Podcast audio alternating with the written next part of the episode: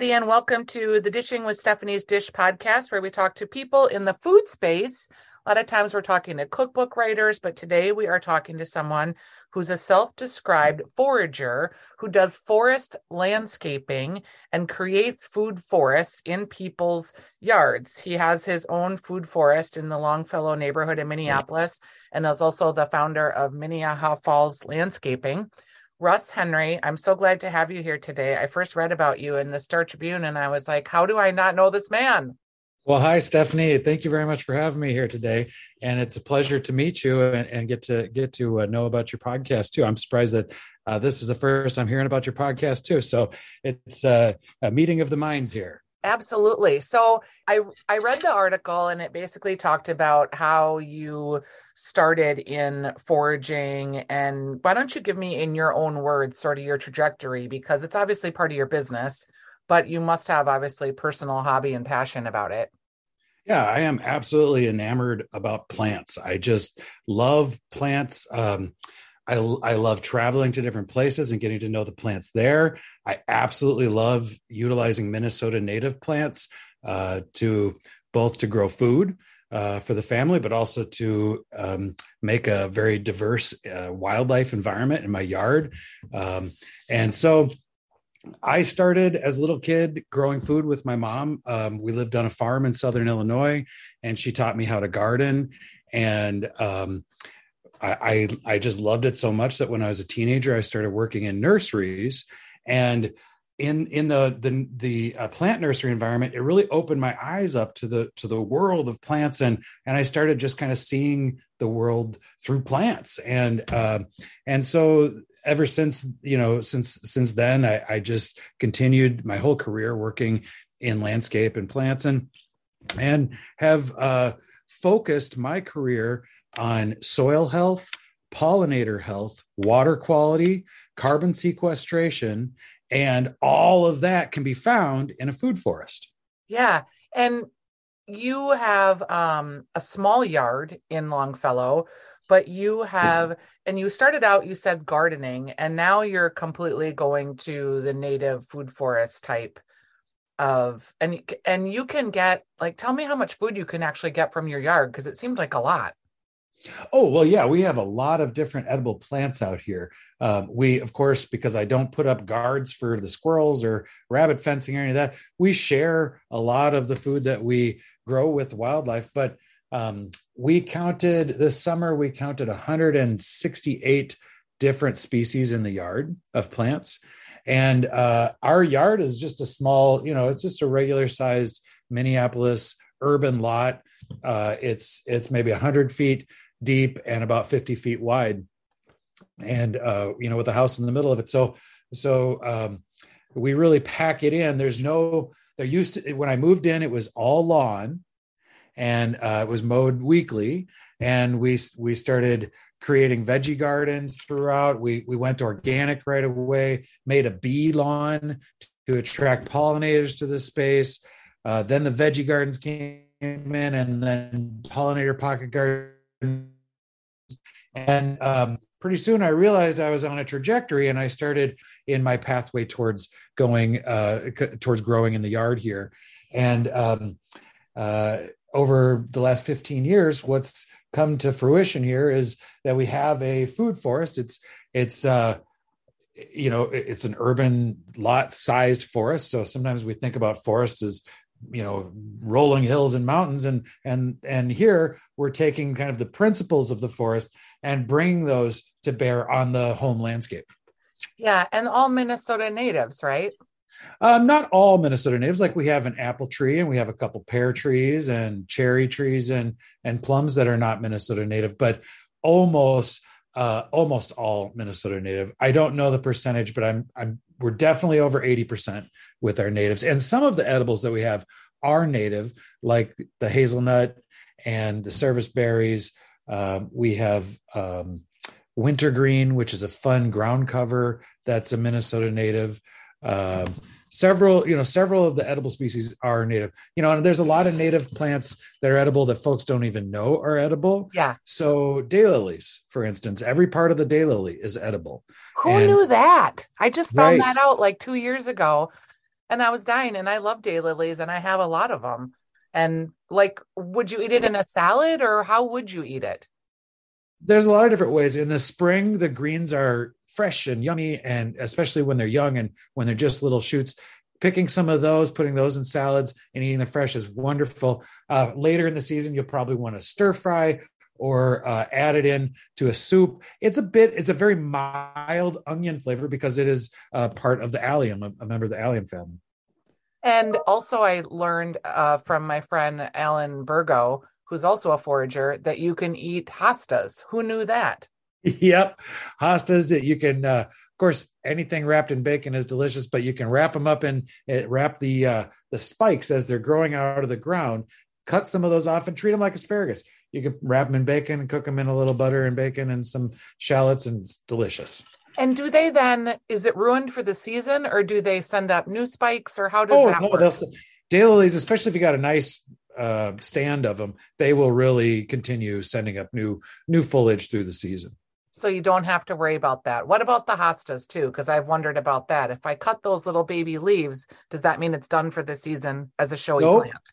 No, it'll it'll send another spike up. You don't probably want to do this with the itty bitty plants that are just establishing. You don't want to over harvest, um, and even a well established plant could be over harvested. So on a on a grown hosta, you might take no more than a third of the spikes as right. they're coming out of the ground. Yep. Okay, cool. Because I think I'm actually going to do that this year because I've been thinking about it. Yeah, there's some cool recipes out there for that. When you are in your business and you're helping other people set up these types of landscapes like for me i just moved into my house two years ago and i bought my house from a um, master gardener who's a very interested in native plants and of course right away i was like well i like flowers so i'm going to add more flowers and the deer came and have pretty much eaten them all like there's a reason probably why she did this native planting and it makes total sense to me now in hindsight but when you're like helping someone transition their yard from a lawn to something more sustainable, where do you usually start? Like, what are the bedrocks that you have to think about? Well, thank you. That's a great question. And of course, soil is the foundation. Healthy soil is the foundation of every healthy ecosystem. And so we help folks start on a, we have a seven step trajectory to get folks to reforest their yard. And um, within that seven steps, the first the first step is quite simple. It's go organic. Stop introducing synthetics into the system. That's synthetic fertilizers, pesticides, and, and pesticides includes herbicides and, and insecticides, fungicides, all the different isides. We don't invite them to the garden party anymore. Uh, so we start by going organic so that we can build the healthy soil system. And the reason that I say that is I do, I practice soil microbiology. I was trained by Dr. Elaine Ingham in how to practice soil microbiology. So I will take soil samples before and after I see a lawn space being treated with a, with herbicide. I've done that. I've I've uh, tested samples um, in the ditch uh, where there's perennial grasses growing, and then five feet away in the farm field where they've been treating with herbicide and and insecticide. And what I can tell you is that the the isides, the herbicides, the pesticides, they kill the soil microbiology.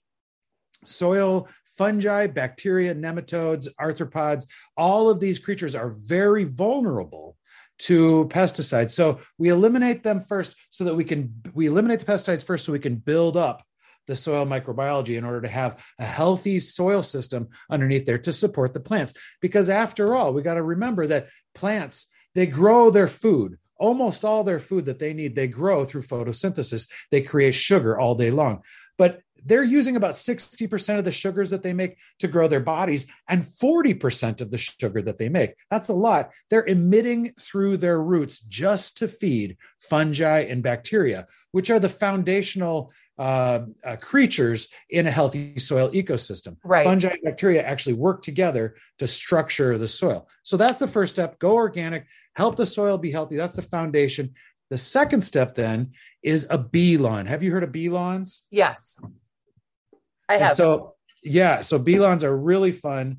They're um, kind of a they're Minnesota is is is on the vanguard of of a lot of healthy um, uh, landscape types, and so and and bee lawn is certainly is one of them. Bee lawn is uh, we have a two seed mixes in Minnesota for bee lawn. It's a low walkable space that uh, you don't have to mow that has forageable plants so the bees can come in. Um, people ask me, will I get stung in a bee lawn? No, you, know, I haven't had any of my clients. We do hundreds of these bee lawns. I haven't had any clients tell me that they're getting stung, stung in their bee lawn. And I believe that's because the bees have plenty to eat.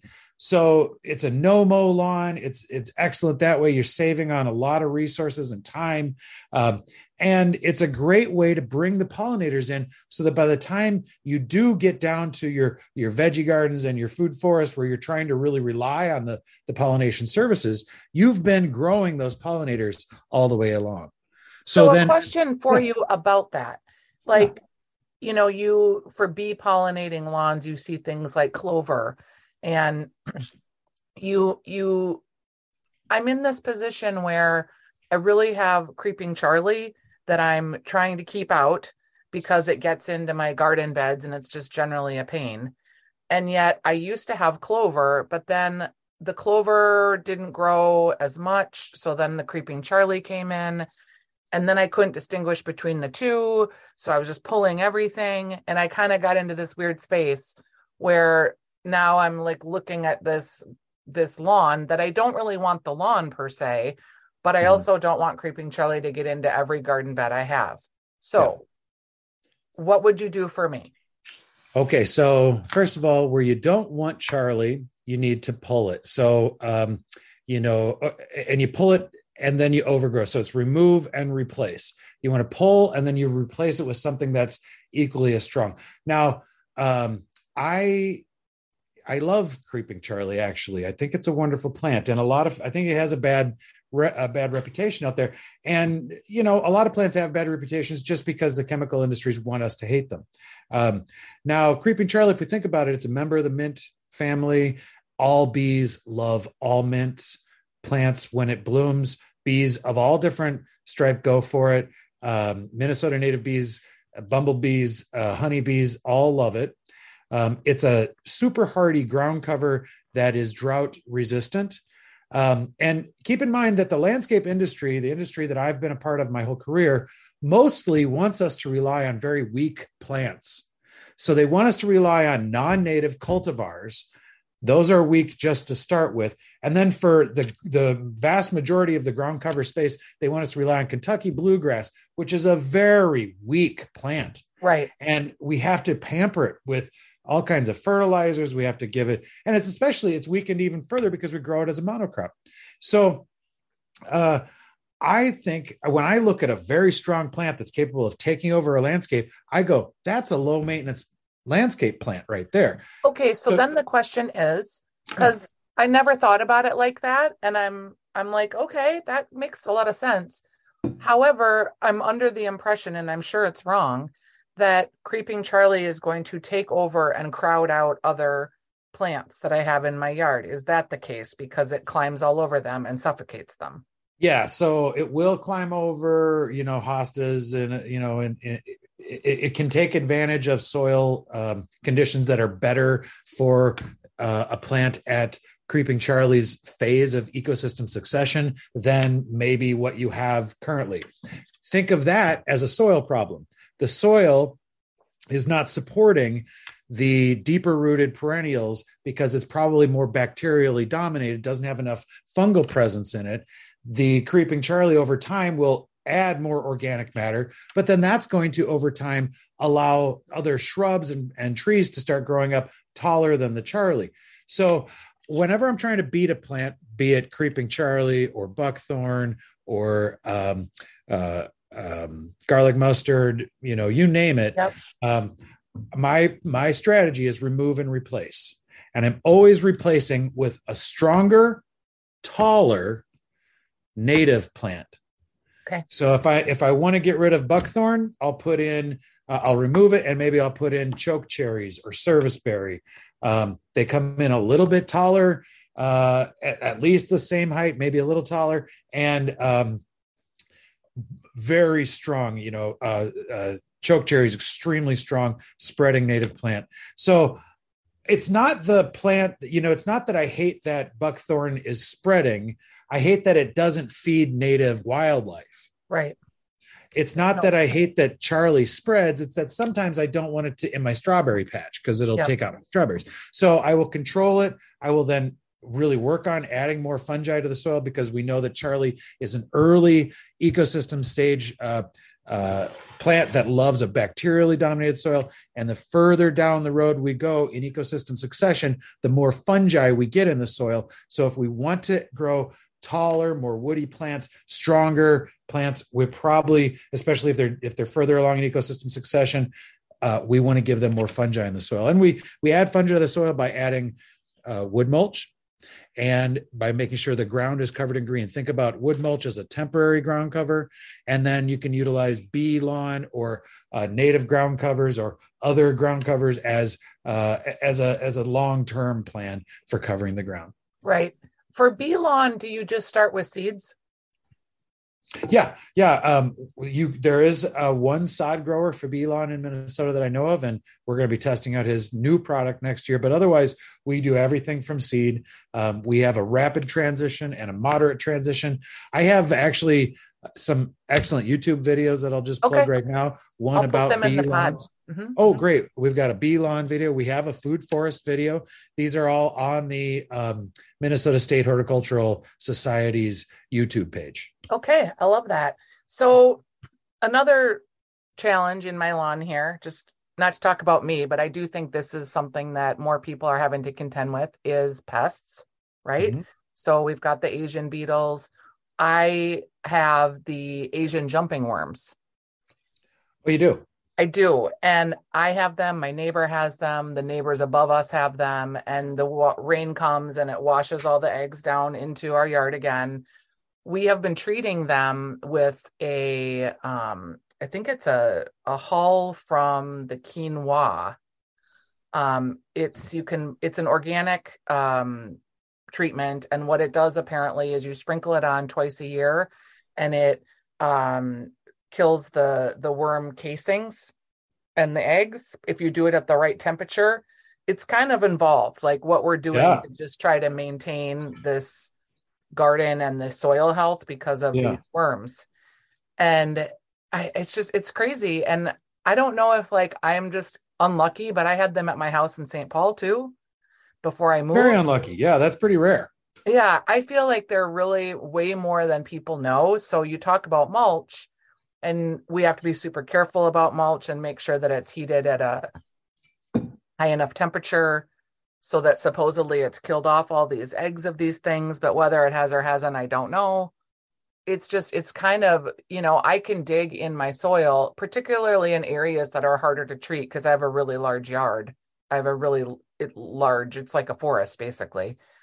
I can like look down and I can see the worms like right underneath the top of the soil because they're eating all of the deciduous matter and making it um all clumpy and like those coffee grounds like exactly like you see in the pictures. Okay. So it's challenging me to a stay motivated because you have to treat them and it can be very frustrating and sort of gross when you're in your garden and you're just digging out these disgusting worms.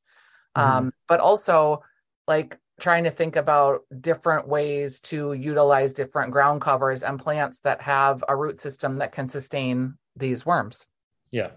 So, uh, thanks a lot for bringing up the jumping worms and other non-native insect species. So, um, jumping worms, um, major problem, and uh, could be something that actually, in the long term, forces serious and and very big changes in the landscape industry. Um, here's what I've heard, and I've I've taken some classes on the jumping worms from uh, scientists from the U of M. And so, what I understand to be true is that they don't do well in native plant environments. The jumping worms um, in a meadow can't really thrive. They might be present, but they're not going to take over. In a lawn space or a hosta garden or a petunia garden, you know, your your kind of um, cultivar gardens, they go wild. Yep. Yep. So I want to do experiments. Um, I've got a couple of experiments I'd like to do. Uh, one, I'd like to replace a cultivar garden with a native garden and just utilizing our normal methodologies and see what happens see if we can beat the jumping worms or if they beat us. Um, I'd also would like to attempt a, a, a uh, an overwhelm strategy. So I'm always removing and replacing. Uh, and after maybe a quinoa treatment, as you're suggesting um, for a removal, then maybe come in with a non-native. Now, now the, the, the fact is that there are no native worms in Minnesota. Right, right, right. So so any worms we bring in are non-native, but if we bring in one that can't survive the winter, to overwhelm the numbers and try and eat up the organic matter, then maybe we can bring the overall worm population down um, just simply by removing a segment of the Asian worm population, coming in uh, then with um, uh, red wiggler worms, compost worms that can't survive Minnesota winters. Bring a whole bunch of those in, try and overwhelm that the system so that the the in the in the summer where you're doing this treatment during that summer the the red wiggler worms go crazy and take over. Maybe that's enough to knock the um, that especially in combination maybe with the native plantings would be enough to knock out these are theoretical i don't know yeah. but it, it's a big and issue. it's interesting because the the worms are in the Chequamegon forest they're in the superior national forest my garden up in ely has them too yeah. and i probably brought them to my garden in ely not knowing um on my shoes or it's yeah. just it's it's hard to say exactly how it happened but it and and I didn't move any plants from St. Paul to the house that I'm in now. Um, so I don't feel like I brought them into this house, but they were here. And anyway, it's a very interesting challenge. Um, and I think people are getting, I know it's being studied all over. And I do think it will change the landscaping industry and certainly maybe the way that plants are shared and and traded. Um, but yeah, it's just it's something that has been a little bit of a bummer in my gardening life that I've had to just get my mind around it and see yeah. it as part of this ecosystem. Yeah. I, I challenge everybody out there. Um, I do 300 consultations a year and uh, at different, uh, you know, residential and, and commercial and, and uh, home and even farm landscapes. And um, I, I, so I get to see what's happening kind of uh, when you piece it all together to the landscapes writ large in Minnesota. And so, what I'd like to challenge everybody is to think about, to stop necessarily thinking about invasive species and start thinking about invadable landscapes. So, we have taken all of these pristine landscapes that that you know between the time of the glaciers and colonization were managed by native people and wildlife u- using wildlife and fire uh, and they were managed to this degree of abundance that when you read historical accounts, I was just reading a historical account of Minnehaha Creek, which of course flows from Lake Minnetonka all the way to, to the Mississippi River and cuts east to west through the whole city of Minneapolis. That creek, before colonization or, or during the period of early colonization, the white settlers would go down to the creek and they'd be able to use pitchforks to get the fish out of the creek because they were so abundant and they'd pitchfork them out into barrels. They take those barrels home and feed their hogs on these on these fish from the creek. Yeah so that's funny. the abundance we found and that story of just kind of stealing that abundance from the land in order to put it into to the fat of the pig that story is you know that's colonization and that's that's where we're at. We've created these landscapes that we first we dismantled them and then we we uh, we attacked them, uh, strapped them down with uh, you know farmland and development. So I always talk about corn, soy, lawn, and pavement as being the four horsemen of the landscape apocalypse. And when we're seeing the the you know the ecosystems completely fall apart and all of the insect life you know just disappearing around us and the bird life too. Well, this is colonization. This is a result of us creating invadable landscapes and trading wholesale, excellent, healthy landscapes for corn, soy, lawn, and pavement. Yeah when someone's thinking about turning their yard into a food forest or a sustainable ecosystem is there like a price point like is it like between x amount of dollars and x amount of dollars that people can budget because we spend so much money on lawn service and pesticides and all of these things. I, I don't think that when people think about going native that they because it does it costs money to buy the plants, but yeah. in the end, I imagine it's cheaper. Yes. Um, the the basic starting price point on a fully native landscape going from a complete uh, Kentucky bluegrass lawn is zero. A person can literally transition for zero dollars. Um, you don't have to go out and buy the plants. The birds will leave them on your property. They'll start growing. Um, you can eliminate mowing, which will allow woody plants to start growing in, in, in the yard and weeds too. And then you can selectively remove the non native weeds, keeping the native weeds, allowing them to grow, allowing other natives to come in. And, and that's a very easy, that was one of our main strategies for our first, first few years here was just seeing what would come up when we stopped mowing. Right. We got mulberries that way. Um, we got um, uh, pagoda dogwoods that way, which you know, mulberries and pagoda dogwoods, they're both for sale at native plant nurseries. And you can spend, you know, between 10 and, you know, $500 on one of those trees. Now, anybody who's done a, a good amount of um, uh, kind of landscaping ecosystem work will tell you that planting a small tree is much, much more effective for the long term health and the trajectory of the growth of that tree than getting a big one.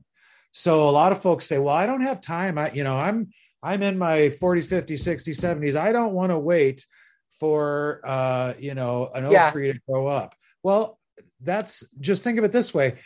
In five years, if you plant an acorn and, and, uh, and you plant uh, a, um, a, a 10 foot balled and burlap tree, uh, in five years, that acorn is going to be half the size of your balled and burlap tree. And in 10 years, it's going to be the same size. And in 20 years, it's going to be bigger. So uh, the, the smaller you start with, the bigger first the, the plant invests in its root system in the soil system that you have. And so always start small. That's a way to bring the cost down. Uh, and then, um, you know, just eliminate mowing. That's another way to bring the cost down. Other than that, think about making creating pockets of your favorite plants in in spaces throughout the yard that's another inexpensive way to go now how how much can you spend well how much do you have? Yeah because, sure. you know of course with anything you can you can get the cadillac version or you can get the ford version. So you know. What's your favorite like minnesota plant right now that you're just like can't get enough of that you have at your at your business or in your yard that you just think is like a great performer? Well i'm nuts for oak trees. I live in an oak forest. Oh there you go so i have oak... eight mature oak trees on my property. Oh wonderful. What kind of oaks? Uh i don't even know actually. I think if i looked it up i could find out because the lady that i bought the house from gave me very detailed records. But you know the oaks are super mature. It takes quite a bit to maintain them. You know, we're giving them nutrients and trying to keep them from oak wilt and um, trying to be good stewards of the oaks. But it's funny, my dog eats them too. And I've read that they can be poisonous in animals, but I can't stop him from eating them because I have so many. And he eats acorns? He eats the, he does. And then he spits out the, I think he likes to chew them. Like, I don't know how much he actually ingests, I think yeah. he likes the crunchiness of it and then spits out most of it. Yeah. yeah. They have strong tannins in them that, you know, acorns are edible for people, even if you boil out the tannins. Um, but I'm sure a dog chewing on them and spitting them out. I mean, dogs get into all kinds of crazy things. Yeah. Um, but, but oak trees, um, I'd love to, I'd love to consult with you about your oak trees sometimes because I do encounter a lot of folks spiking them with, with uh, fertilizer nutrients, and that's that's the wrong way to go with, with yeah. oak trees because it will invite in bacterial diseases. So instead, we want to make sure that the entire under the canopy space is a, a native garden. Yeah. A multi layered native garden. The reason I love oak trees so much is because they have uh, the ability to host more caterpillars, more moth, uh, and some butterflies than any other plant in Minnesota. Huh. So we, we have seven native oaks in Minnesota.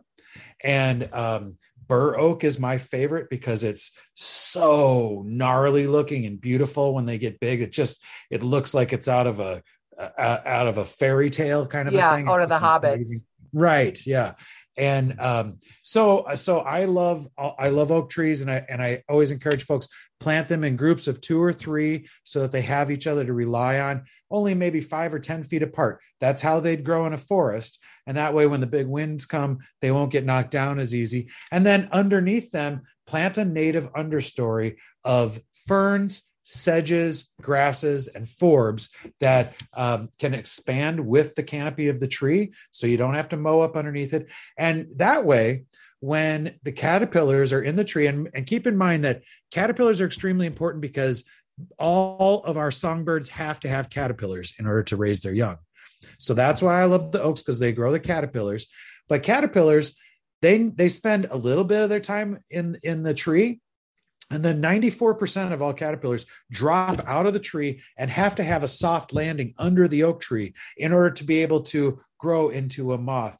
Um, and, and for that life cycle to take place, we need that to happen tens, hundreds of thousands of times in our oak tree every season so that the birds can come and get enough uh, enough um, uh, caterpillars in order to feed their young. Just one birds. What's that? Do you feed birds seed yes, or do you have the, enough in, in, your yard from your plants? In the winter, um, I do because the birds that uh, um, that rely on seeds in the winter, there's not enough forage in my urban neighborhood for them. Yep. Yep. I feed so, birds too.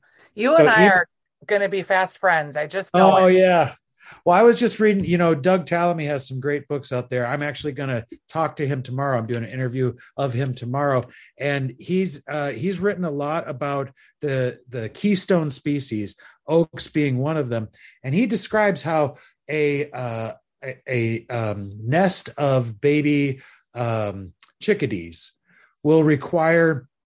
I think I'm getting this. I think it's two thousand um, that, that the mama bird bring back 2000 uh, uh, baby or uh, 2000 caterpillars to feed those wow. babies over just a, the course of like 14 wow. days or something like that. Yeah, that's so it's just thousands of these caterpillars are required to keep even just a, a few chickadees alive in the yard.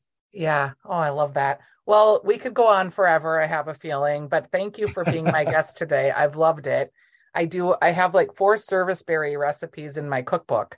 Nice. And I put them in there because I I just love the idea of eating more of what we grow and gardening happens in all kinds of ways and I'm going to eat some daylilies this season. I swear I am. Fun. So thank you for joining us. I will link to some of your videos. I will also link to uh, Minnehaha Falls Landscaping, and I'll include the article that was in the Star Tribune that details out some of the things you have in your yard. It's been a pleasure meeting you. Oh, wonderful to meet you too. Thanks a lot, Steph. Thanks for your time. I appreciate it. Bye bye. Bye bye.